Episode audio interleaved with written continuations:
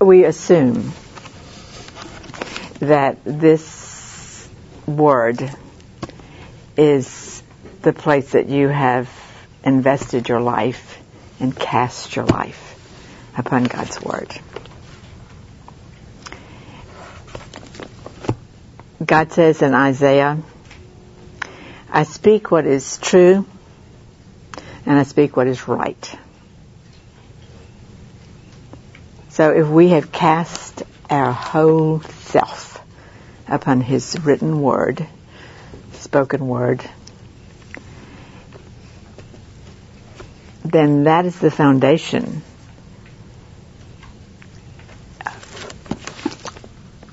You know, we're told that His word is light. His word is like a sword a very sharp sword. It's sharp on two sides. Um, the word is a balm. And sometimes we need the, the salve for those places where we're hurting. Um, we read in one place that the word is like a fire that burns and it purifies. And then the scripture that says that my word is like a gentle rain that falls on tender plants. And such a picture of it's like we get we get stronger and we can stand up straight. So the word is very, very precious. And when we have cast our life upon God's word, if we're His child, we absolutely have surrendered all that we are. When, when that has been done, when we can believe that, that God is sovereign, that He does, He does what's good, he does what's best and he does what's right. If we can believe that God wounds, but the word says he heals with his hand. Isn't that a beautiful picture? He wounds his children, but he heals his children with his hand. If we can believe that God does work it all together for those that love Him and that He's called according to His purpose. If we know that in the very depths of our soul, then the circumstances that come along as we live through the days and the nights, they're not going to destroy us because we have an anchor and an anchor holds. Uh, my Jerry has shared that scripture in um, Exodus 34 that says that God is gracious and He's merciful and His love is steadfast. And that's a picture of God's character. He's gracious, He's merciful, He's steadfast. And then, what is so much a strong picture in our minds and our hearts when we can't see is the story in Luke when Jesus was asleep in the boat and the storm was raging. And Jesus was asleep. And the disciples were like, you know, how can you do this? But Jesus was asleep because he knew his father. He knew who his father was. So he could sleep in the boat. So Mr. Newenberg had said it would be helpful if you could tell us what it's been like for you to live the last two or three years in some of the circumstances and some of the storms that you have been through.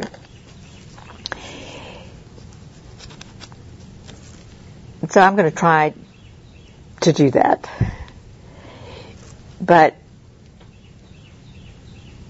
I don't think about m- my circumstances as a trial. But the scripture uses the word trial. So I need to honor the word and tell you about my trials. I've, I've learned of two people since I've been in Greenville that are having trials, and I think they probably are spelled with a capital T, but I'm not sure that mine are. So I speak to you very respectfully and very carefully because there are people who are suffering and in such, such difficult places. Something that I think I'm going to stick in that's just important. Once you have made this decision in your life, that this is where you have cast your life, your whole life is cast upon who God is and, and upon His Word. And you're His, and He loves you, and you love Him. Once you've made that decision, in one sense, life from then on is rather simple. Because you've made the big decision.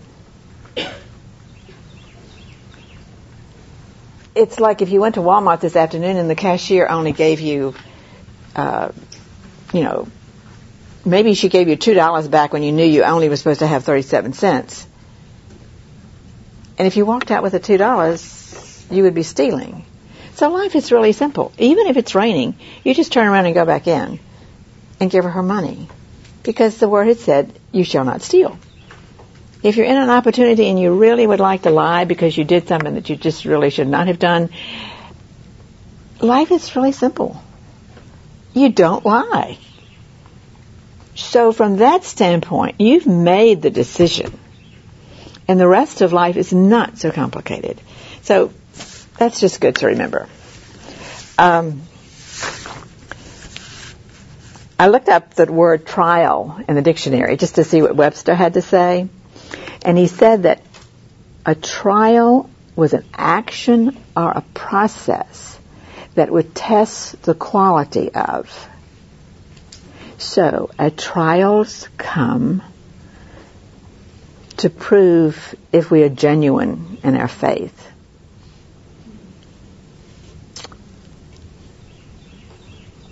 So their purpose for coming is very good. We don't see that. Sometimes when a trial comes, we roll off the table. Did you ever know a compass? I don't even know if there are compasses in our technical world today, this technological world. Are there such things as compasses? Do you know compasses? You're looking at me like, I don't know. well, you know, a compass is the round thing, and if it was here on the table and I bumped it, it would roll off. And what would happen to the needle when it fell on the floor? It just would go every switch away, wouldn't it? But then, after a moment, it would find north. So there are moments as God's children when we roll off the table like a compass and we can't get our bearings. And it takes a moment to get north. And I think we need to remember that as believers we're not always going to do it right. There's going to be moments when we lose our bearings and we just don't know which way is north. So that is good to remember. There were hard, difficult trials in our life before I had gray hair. They started a long time ago. But recently, the things that have happened is that my husband's vision began to be dim. Just a bit one day, so that I said, I don't think you're seeing the side of the road real well today. I'll drive. It was a very gradual beginning, a very gentle, easy beginning. And then one day,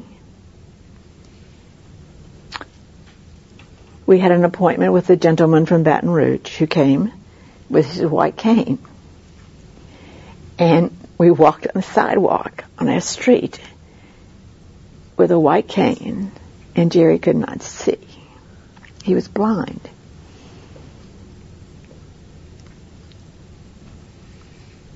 Uh, we woke up one morning and I took a walk in our neighborhood and the water was coming. And I went back home quickly and I said, we need to get out of the chair and start lifting up the things that are down close to the floor because the water's coming. And the water came and washed away all the things that were on the floor.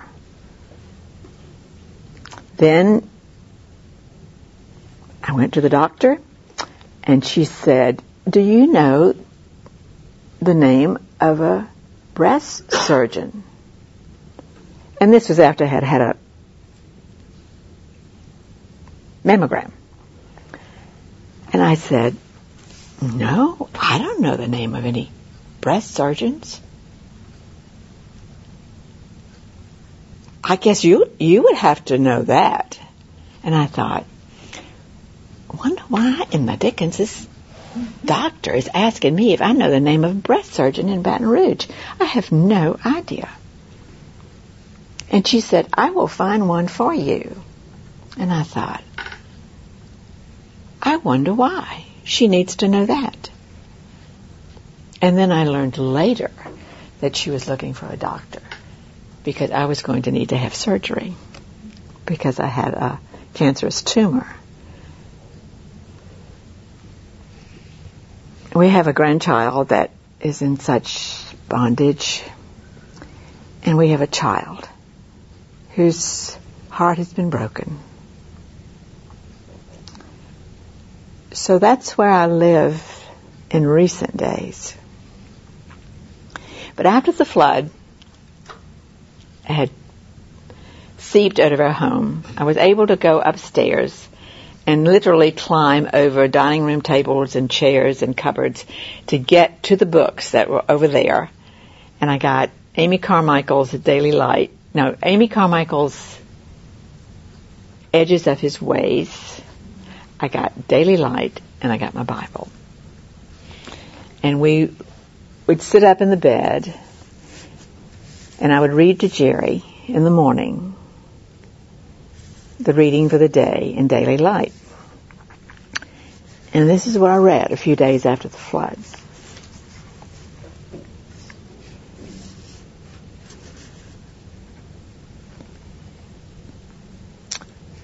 1 Peter 1 6. In this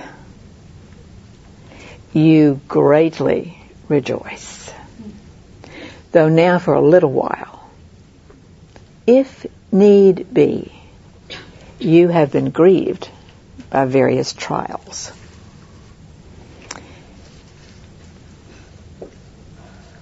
There are times when we walk as God's children when we can't have the ability to have lots of words and we don't think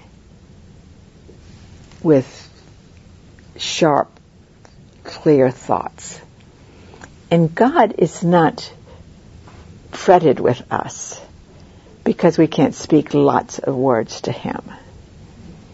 So, for days and weeks, all I could say to Him was,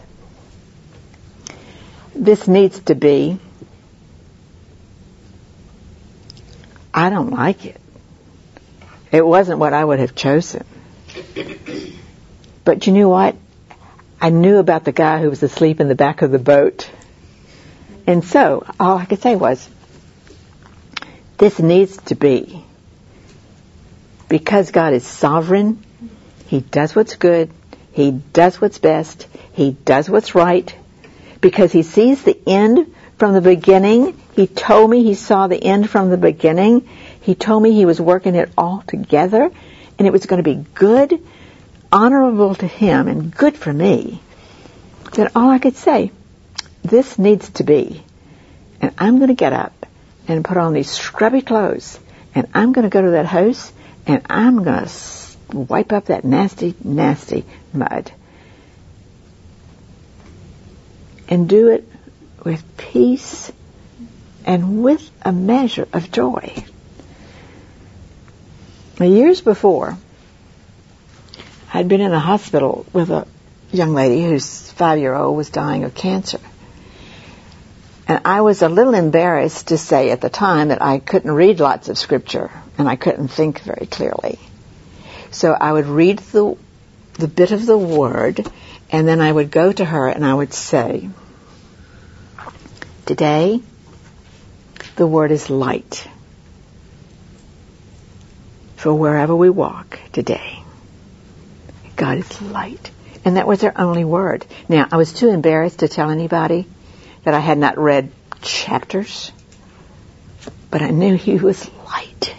And that's all she could think. So if she had an appointment with a doctor or a nurse, or there was an emergency,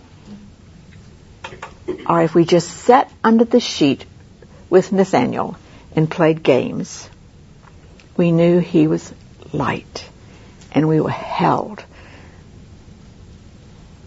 because we knew about the man in the boat.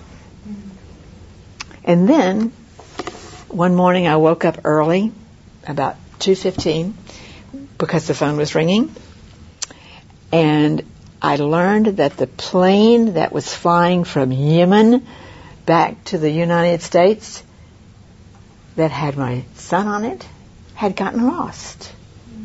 And they couldn't find the plane. It was not on the radar. And I remember putting the phone down and laying across the bed.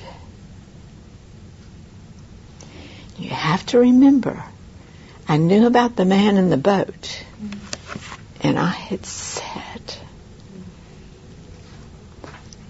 and because of that, I leaned across the bed and I said, God, I thank you. I thank you thank you because of what you're doing is good. And you're working it all together. And I blessed you because I knew about the man in the boat. Now, today, I'm praying about that scripture in Job. The one that says, we don't hear any cattle mooing in the stall. Have you all studied that one yet? There's, there's no cattle in the stall. We can't hear them. And look at those grapevines. There's no fruit. And this, someone wrote a song about in the 1800s. It's a beautiful picture.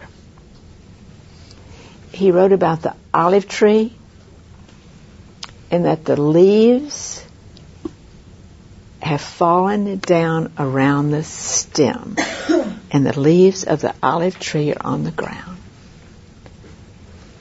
And so today,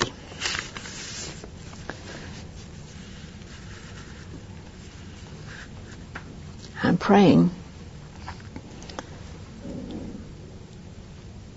because I look and touch the life of someone and when I'm with her,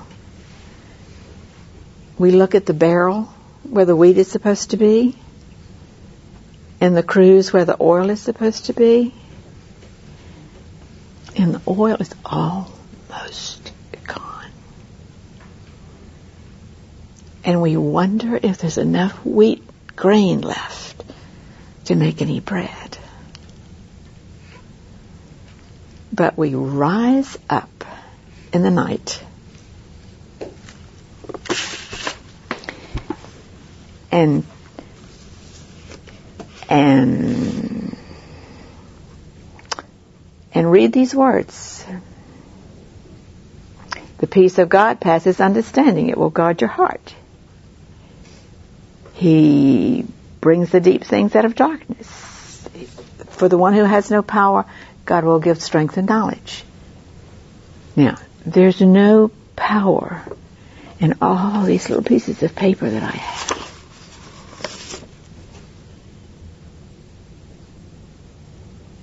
But when I do that,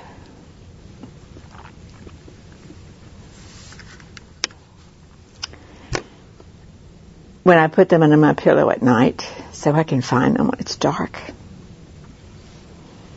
and I touch them, God knows that I'm saying, I trust you that you are working it all together and it's going to honor you and it's good. Now, I can't say that loudly and I can't get up and walk around the house because if I did, Jerry would know immediately that I was gone. But I can touch them and I can say, God, remember? So, it's an expression to Him that I'm trusting Him and I'm not going to give up.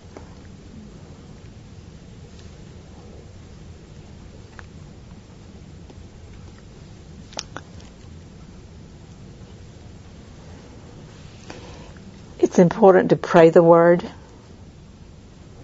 text the word, to write the word, to sing the word, to give the word, to read the word.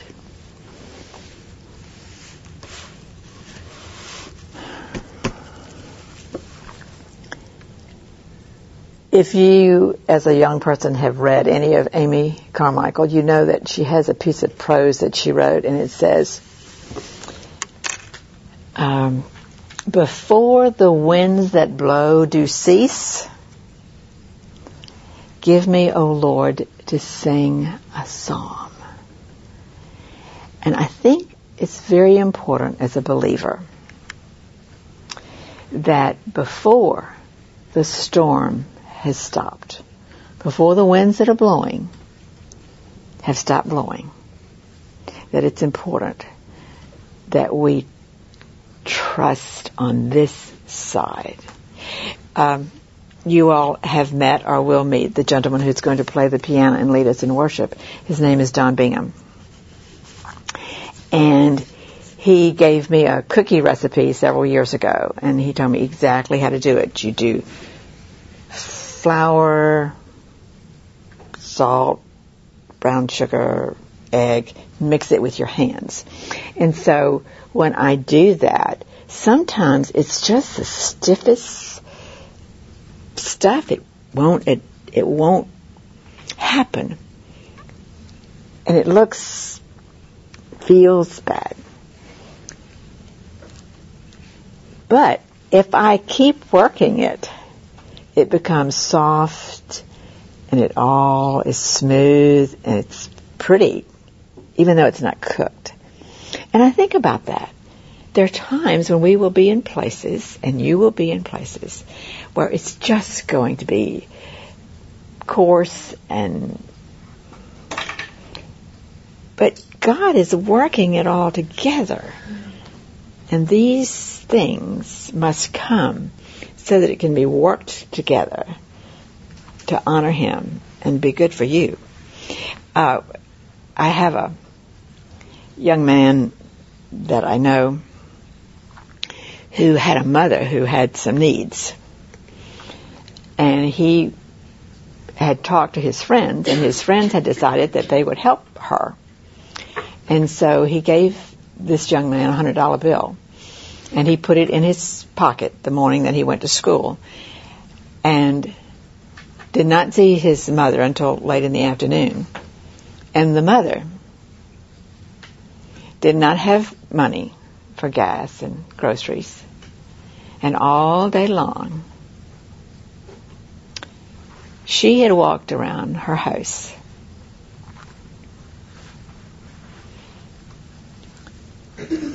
and sang, sung songs, and read the scriptures that she had pasted on her wall. She'd read the word she'd gotten down on the red rug and surrendered again.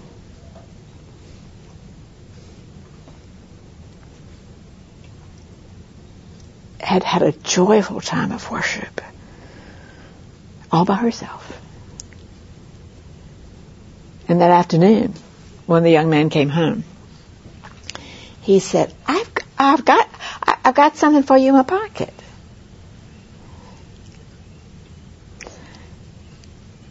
And he gave her the hundred dollar bill.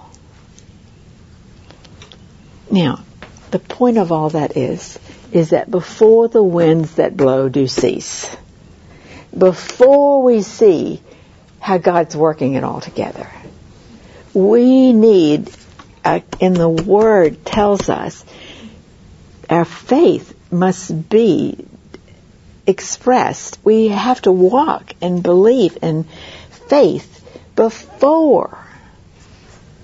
And I've, I've lived long enough to know that if we and you will obey today what we believe that God is telling us to do, it's best we know.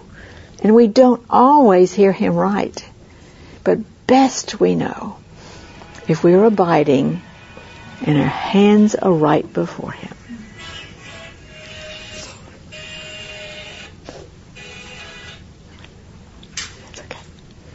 If we're abiding and our hearts and hands are right before Him, it's best we know if we can obey today. Then when we find ourselves in a predicament six months from now or three hours from now, we will be ready to step into that. We'll be ready to lean into that because we were in the right place at the right time.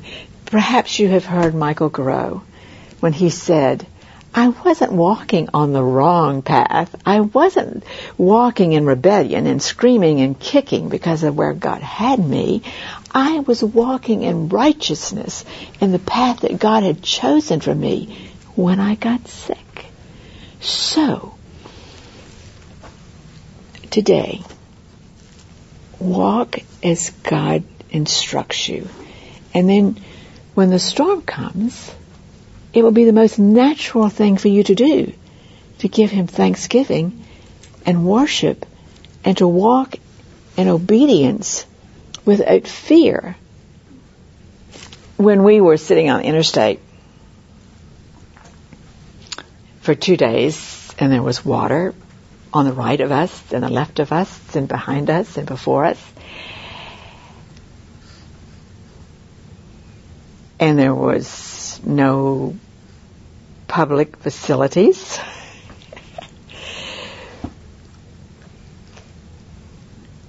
it's just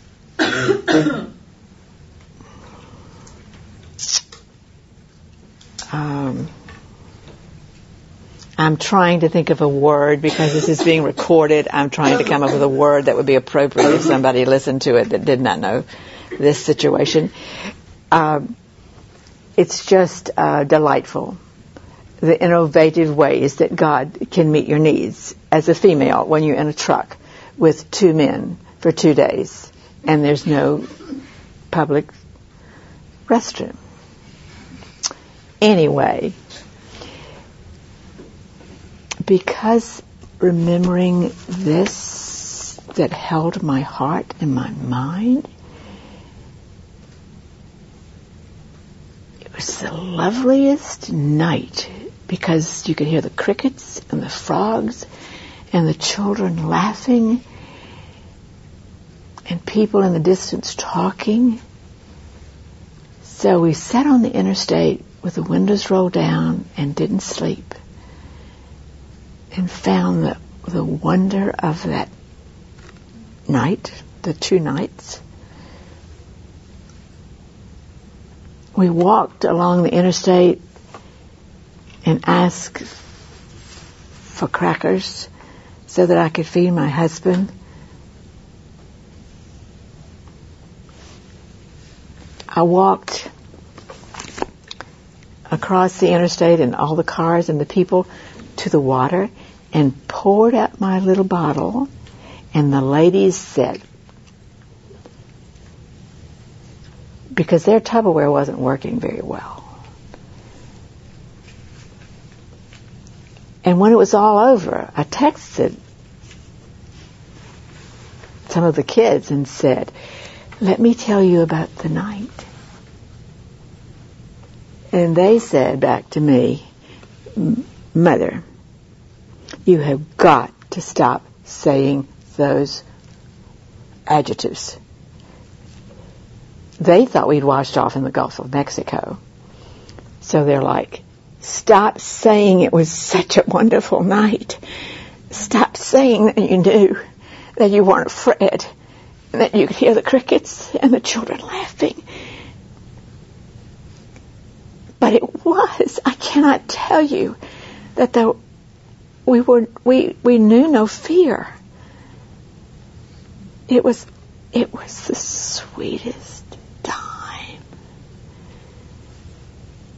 But only because we had walked upon these promises and God had proven them true yesterday and the day before and 10 years and three months. So for that day and night, it was like we were walking on the foundation of knowing that he was trustworthy and he was steadfast and he loved us and he was doing what was best if it needed to be.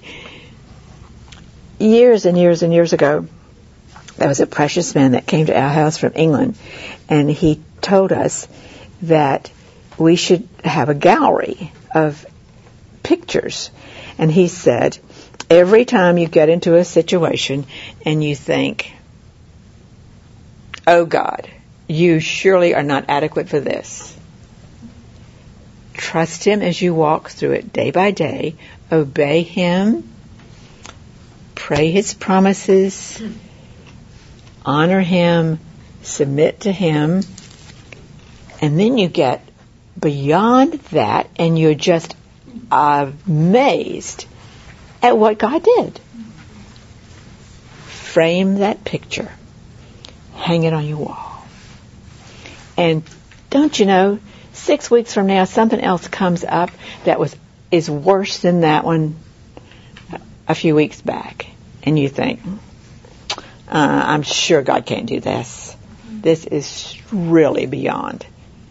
But you you you pray his promises. And by the way, we can't trust our own judgment.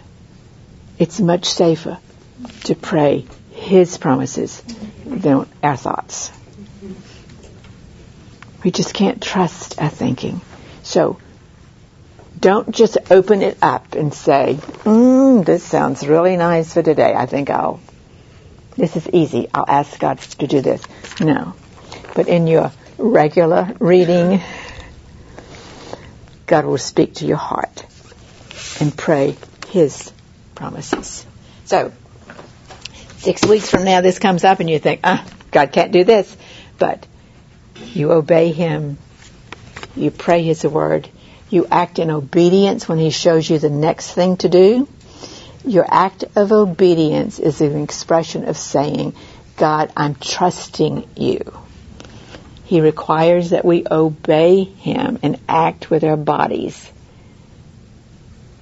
It's an expression that we're trusting Him.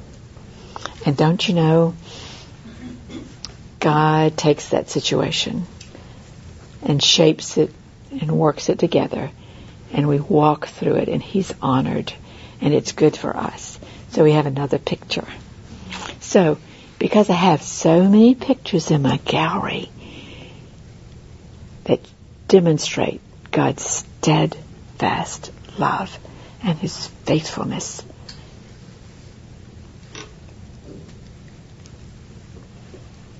I could listen to the birds and not be afraid. Now, there have been times I've rolled off the table and my needle has not known where north was.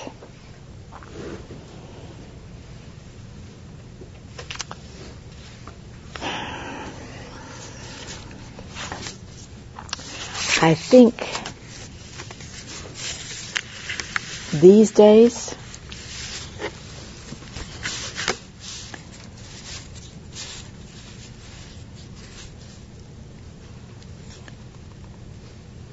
God sees that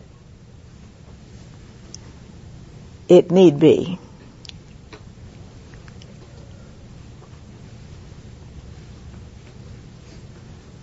It's a very fragile gift that God gives us when He lets us love and care and give our hearts. It's a very fragile, precious gift. And we lean into it and don't kick.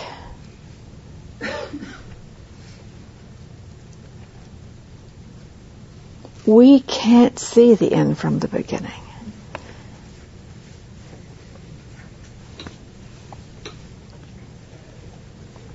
someone wrote some prose, and I can only give you a few words. So you have to make the first of the sentence for yourself. But it says that when it, the thing that needed to be, when it reaches us, it reached us as a solemn joy. Is that not a picture? It comes to us because it needs to be. And we don't have to know why. But God brings it to us because he knows it needs to be. And it's making us like Jesus. And that's what we have all said that we want to be like Jesus. So he knows that it needs to be. And so he brings it.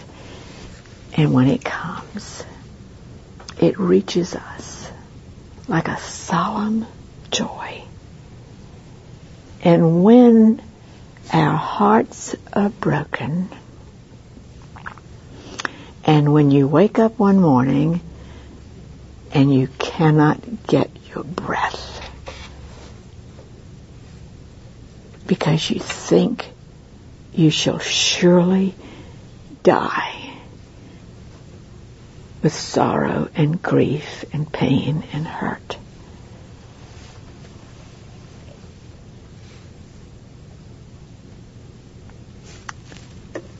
you'll remember that God is sovereign. He's your Father. And He loves you. And you lo- you've purposed to love Him. And you'll remember the man that slept in the boat. and you'll remember that He's your anchor.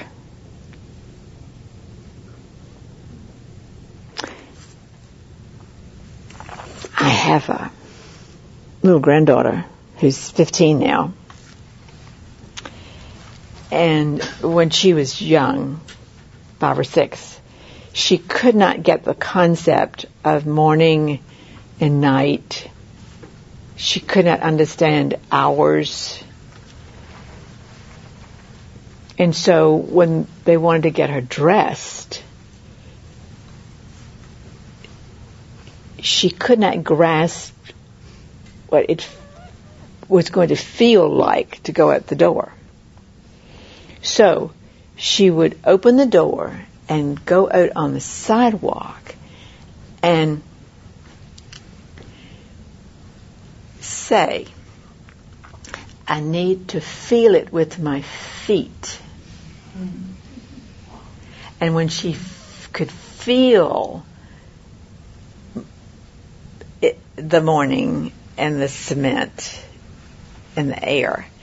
Then she knew it was the morning and she knew it was time to put her shoes on.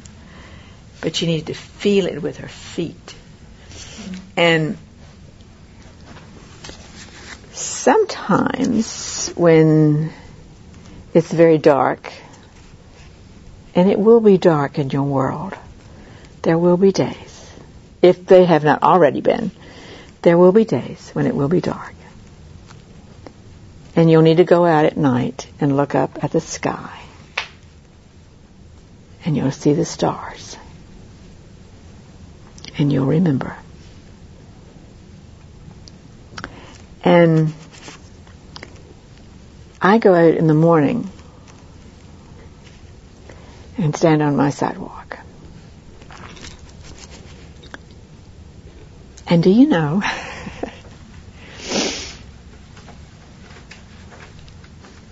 I will soon have another birthday in the summer, and I have not woken up one morning in all these years that the sun has not come up. And there's never been a night that I could not find a star. It's like God is putting the the the day to quiet and rest. And it's he's still holding it.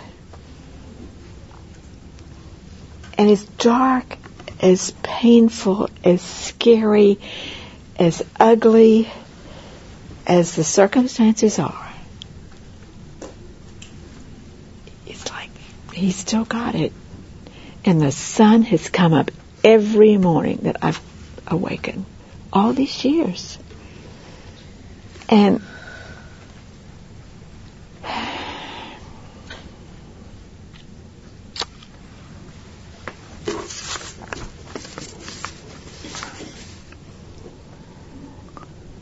my friend gave me this.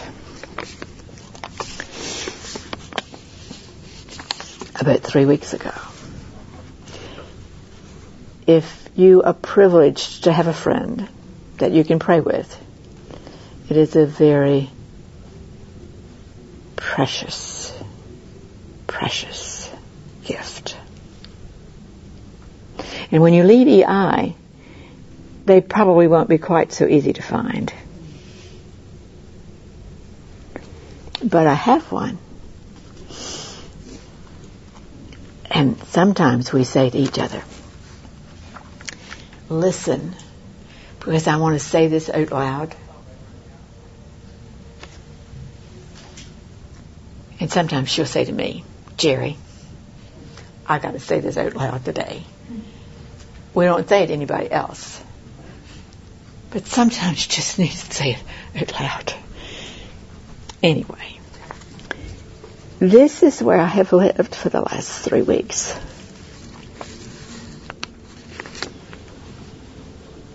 And there's no power in this little piece of paper. There's no authority in the pen that she used or the script. There's no uh, nothing in the font that the scripture might be written in that we choose to use on our computer.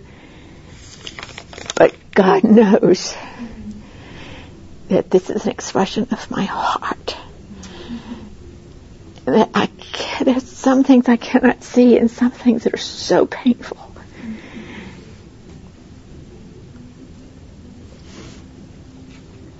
But I remember that man who's asleep in the boat and I know he's doing what's good for me and what's best and what's right. So I find joy and peace in that. And so, Psalm 71, verse 14 and 15. But, but, even though this needs to be, but, but, in spite of, but, I will hope continually. But I will hope continually. And I will praise you more and more.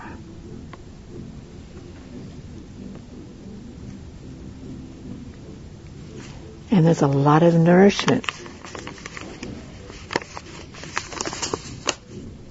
a little bit of manna that God will give every day. And you can live on it for days and weeks. But I will hope continually in you. And I will sing and praise you more and more.